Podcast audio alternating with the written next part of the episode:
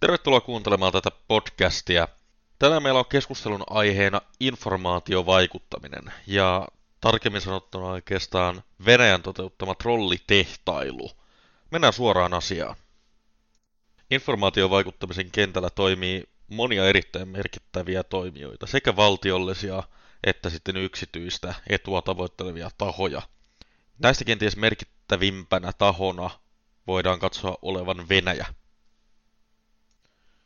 Venäjä on historian saatossa toteuttanut useita erilaisia informaatiovaikuttamiskampanjoita, joista esimerkkinä voidaan mainita Yhdysvaltojen presidentinvaalejen alla tapahtunut vaikuttamiskampanja ja Itä-Ukrainan kriisin yhteydessä toteutettu vaikuttamisoperaatio. Tässä podcastissa tutustumme tarkemmin trollitoimintaan. Trollitoiminta on vaikuttamisen yksi potentiaalinen muoto, jota on osoitettu tapahtuneen Suomessa – Kaikkein eniten tätä on tuonut tavallisen kansan tietoisuuteen Jessica Aro, joka on Ylen toimittaja, joka on myös kirjoittanut kirjan Putinin trollit, jossa hän on tätä toimintaa käsitellyt. Aiomme käsitellä tässä lyhyesti hieman alustuksena Venäjän johtamiskulttuuria, jonka jälkeen siirrymme keskustelemaan trollitoiminnasta yleisellä tasolla. Sen jälkeen siirrymme käsittelemään esimerkkejä trollitoiminnasta Suomessa ja lopuksi vielä arvioimme Venäjän trollitoiminnan tavoitteita. Venäjän johtamiskulttuurilla on vahvat historialliset perinteet. Venäjällä on perinteisesti ollut yksi vahva johtaja jo pitkään. Tämä on perinne, joka on saanut alkunsa satojen vuosien takaa mongolivallan aikana. Tätä yhtä vahvaa johtajaa tulee kunnioittaa. Tämä valta katsotaan tulleen suoraan Jumalalta, eli tämä tarkoittaa sitä, että johtaja ei voi olla väärässä. Venäjän kulttuuriin on hyvin vahvasti juurtuneena valehtelu, korruptio ja väkivalta, jotka ovat nämäkin Peru- ja Mongolivallan aikakaudelta. Venäjällä ei ole demokraattista perinnettä, joka tarkoittaa sitä, että demokraattisimpiin käytäntöihin siirtyminen Venäjällä ei ole lainkaan todennäköistä. Venäjän kulttuuria määrittää myös hyvin vahvasti termi narodnost, jolle ei ole suoraa suomennosta, mutta se on eräänlainen termi, joka viittaa kansallisuuteen ja se pitäisi sisällään käytännössä tsaarin erehtymättömyyden, eli sen tsaari tietää, mikä on kansalle parasta. Eli tässä puhutaan nyt jälleen siitä vahvasta johtajasta ja tämän vahvan johtajan kunnioittamisesta. Yhden vahvan johtajan, eli tällä hetkellä presidentti Vladimir Putinin lisäksi Venäjää on johtamassa pajarit, jotka ovat alueellisia johtajia, ja sen lisäksi siloviikit, jotka ovat niiden ministeriöiden jäseniä, joilla on oikeudet käyttää väkivaltaa kansalliseen turvallisuuteen vaikuttavien uhkien lamauttamiseen. Nyt kun olemme saaneet hieman alustettua tätä aihepiiriä käymällä läpi Venäjää yleisellä tasolla, voin siirtyä hyvin keskustelemaan trollitoiminnasta yleisellä tasolla. Trollitoiminta on yksi informaation vaikuttamisen menetelmistä.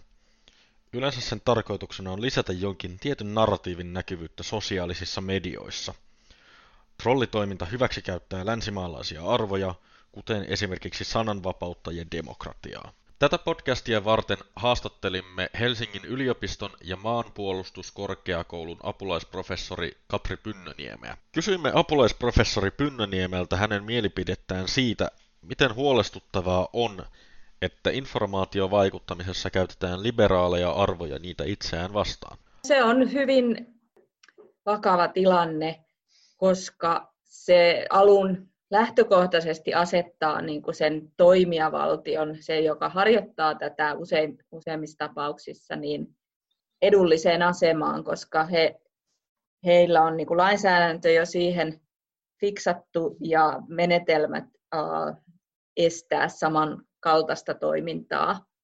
Ja, ja sitten tämä on niin, kuin niin periaatteellinen kysymys läntisessä kontekstissa, joka hajottaa niin kuin syvällä, syvä, miten sanoisi, peri, niin, no, voidaan puhua periaatteista siitä, mikä on, miten yhteiskunnassa toimitaan, niin se osuu juuri siihen, mm. siihen ytimeen, tämä toiminta, niin silloin, silloin ollaan jo niin, niin kuin valmiiksi kiistanalaisissa alasissa tila, tilanteissa helposti että se mitä tahansa niin kuin tehdään tietyllä tavalla, niin on tuhoavaa. Siinä hieman mietteitä Katri Pynnöniemeltä. Jatketaan eteenpäin. Trollitoiminnassa on tärkeää erottaa toisistaan klassiset ja hybriditrollit. Klassinen trolli on yksittäinen käyttäjä, joka häiriköi keskustelua ilman sen suurempia tavoitteita, kun taas hybriditrollin tapauksessa puhutaan valtiollisten tai ei-valtiollisten toimijoiden värväämistä sosiaalisen median taistelijoista. Tässä podcastissa käsittelemme nimenomaan valtiollisen toimijan hybriditrollitoimintaa. Venäjä ja propaganda ovat kulkeneet käsi kädessä ja pidemmän aikaa. Järjestelmällinen trollitoiminta on noussut perinteisten propagandakeinojen rinnalle Venäjällä tämän vuosituhannen aikana. Ulkomailla tapahtuvan trollitoiminnan tavoitteena on lisätä kyynisyyttä liberaaleja demokratioita ja niiden instituutioita kohtaan.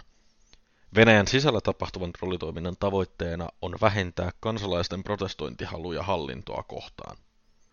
Trollitoiminnan keskuksena Venäjällä toimii Pietarissa sijaitseva Internet Research Agency-yritys. Tästä toiminnan keskuksesta käytetään kansankielellä nimitystä trollitehdas. Trollitehdas perustettiin vuonna 2013. Perustamisen taustalla olivat arabikevään tapahtumat ja Venäjällä 2011-2013 lisääntyneet hallinnon vastaiset mielenilmaukset. Trollioperaatioita on havaittu ainakin Facebookissa, Twitterissä, Redditissä ja Tumblrissa. Julkisten alustojen vaikuttavuutta pyritään lisäämään vaikuttamalla myös suljetuissa verkoissa, esimerkiksi PlayStation Networkissa. Näiden eri alustojen käyttö on suunnitelmallista ja tarkoitushakuista. Maantieteellisesti trollitoimintaa on havaittu tapahtuvan niin Venäjän sisällä kuin myös esimerkiksi Ukrainassa, Yhdysvalloissa, Isossa Britanniassa, Saksassa, Puolassa, Suomessa ja Baltian maissa. Trollitoiminta palvelee Venäjän strategisten tavoitteiden saavuttamista. Nyt kun ymmärrämme, mitä trollitoiminta pitää sisällään, voimme siirtyä keskustelemaan esimerkkitapauksista, jotka ovat tapahtuneet kotimaassamme Suomessa. Suomessa toistaiseksi eniten julkisuutta saanut tapaus on ollut Ylen toimittaja Jessica Aroa kohtaan vuonna 2014 aloitettu merkittävän kokoinen trollausoperaatio. Operaatio sai alkunsa syyskuussa vuonna 2014 Aron julkaistua joukkouttamisartikkelin, joka keräsi lukijoiden kokemuksia anonyymistä ja aggressiivisesta venäjämielisestä propagandasta suomalaisten käyttämillä nettisivustoilla. Trollitoiminta onkin erittäin aktiivista nimenomaan erilaisilla keskustelupalstoilla ja sosiaalisissa medioissa. Tämä aktiivisuus oli erittäin ilmeistä myös Ukrainan kriisin alkuaikoina. Trollitoiminnan järjestelmällisyydestä on selviä merkkejä, sillä myös Venäjän suurlähetystö on osallistunut disinformaation levitykseen. Tämä antaa myös viitteitä siitä, että sillä on selvä valtiollinen tuki takanaan. Ylen tekemän kyselyn mukaan useat suomalaiset ovat trollauksen seurauksena lopettaneet kokonaan Venäjän liittyvän keskustelun. Yksi trollitoiminnan tavoitteista on ollut vastakkainasettelun lisääminen ja kärjistäminen. Oikein suunnattua disinformaatiota välitettäessä on onnistuttu niin kutsuttujen hyödyllisten idioottien rekrytoinnissa. Lisäksi trollauksella tavoitellaan kansallisen julkisen mielipiteen muuttamista ja epävarmuuden lisäämistä.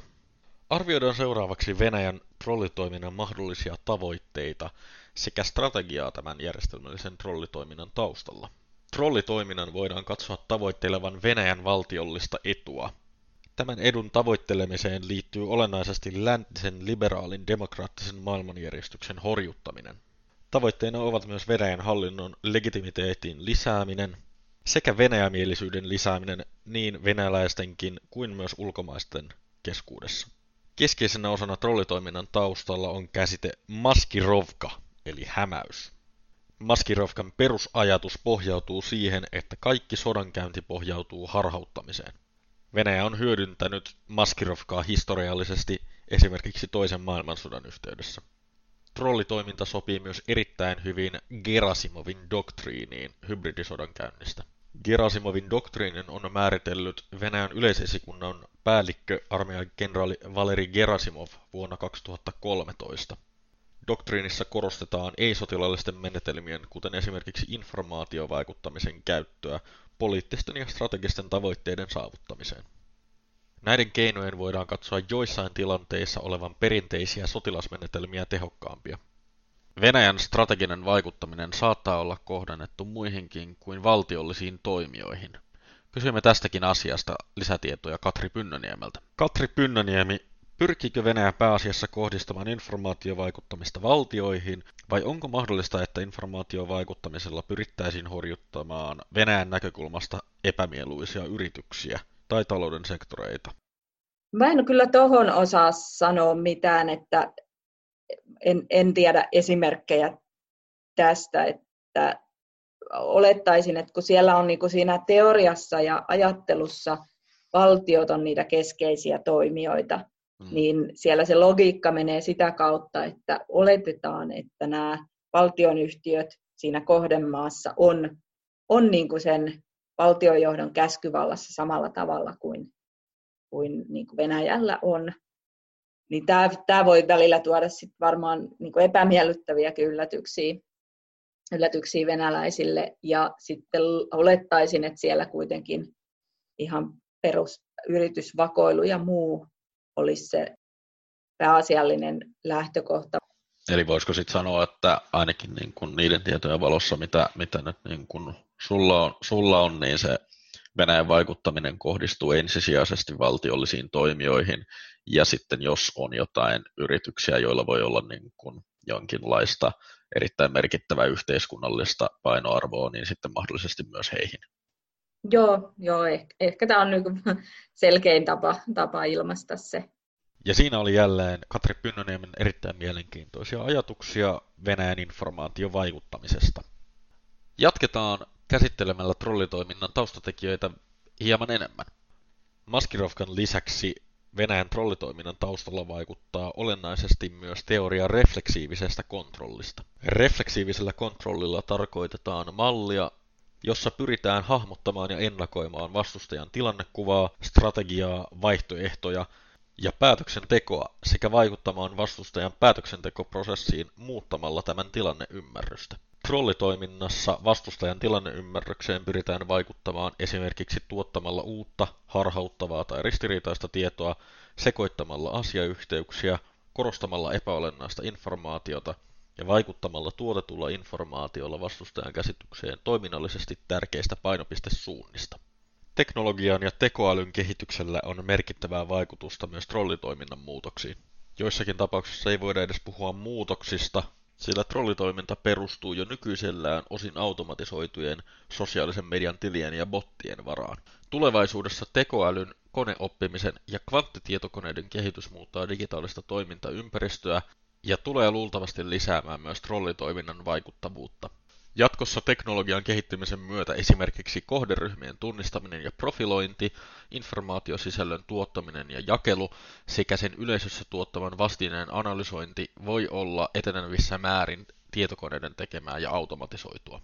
Siinä missä informaatiosisällön luominen ja sen laatu kehittyy, myös disinformaatiosisällön tunnistaminen ja siihen puuttuminen tulee jatkossa olemaan entistä vaikeampaa. Aikamme alkaa käydä vähin, eli olemme nyt tulossa tämän podcastin päätökseen. Mutta vedetään vielä nopeasti yhteen tämän aiheen keskeisimmät ajatukset. Venäjän harjoittamalla informaatiovaikuttamisella on erittäin pitkät perinteet. Trollitoiminta onkin vain yksi keinoista perinteisemmän propagandan rinnalla. Järjestelmällinen trollitoiminta on erittäin varteenotettava informaatiovaikuttamisen taktiikka. Venäjän tapauksessa trollitoiminnan keskuksena toimii Pietarissa sijaitseva, myös trollitehtaana tunnettu Internet Research Agency-yritys. Trollitoiminnan tavoitteita voivat olla esimerkiksi kansalaisaktivismin hillitseminen Venäjän sisällä sekä demokraattisten arvojen horjuttaminen länsimaissa. Trollitoiminnan merkitys on tuskin ainakaan vähentymässä tulevaisuudessa. Teknologinen kehitys, kuten esimerkiksi tekoäly, luo trollitoiminnalle aivan uudenlaisia mahdollisuuksia vaikuttamiselle. Tämän vuoksi onkin erittäin todennäköistä, että trollitoiminta tulee kehittymään ennennäkemättömillä tavoilla lähivuosina, ja sitä on meidän jokaisen syytä seurata erittäin valppaasti. Suuret kiitokset Katri Pynnöniemelle haastattelun antamisesta, ja teille kaikille muille kuulemiin.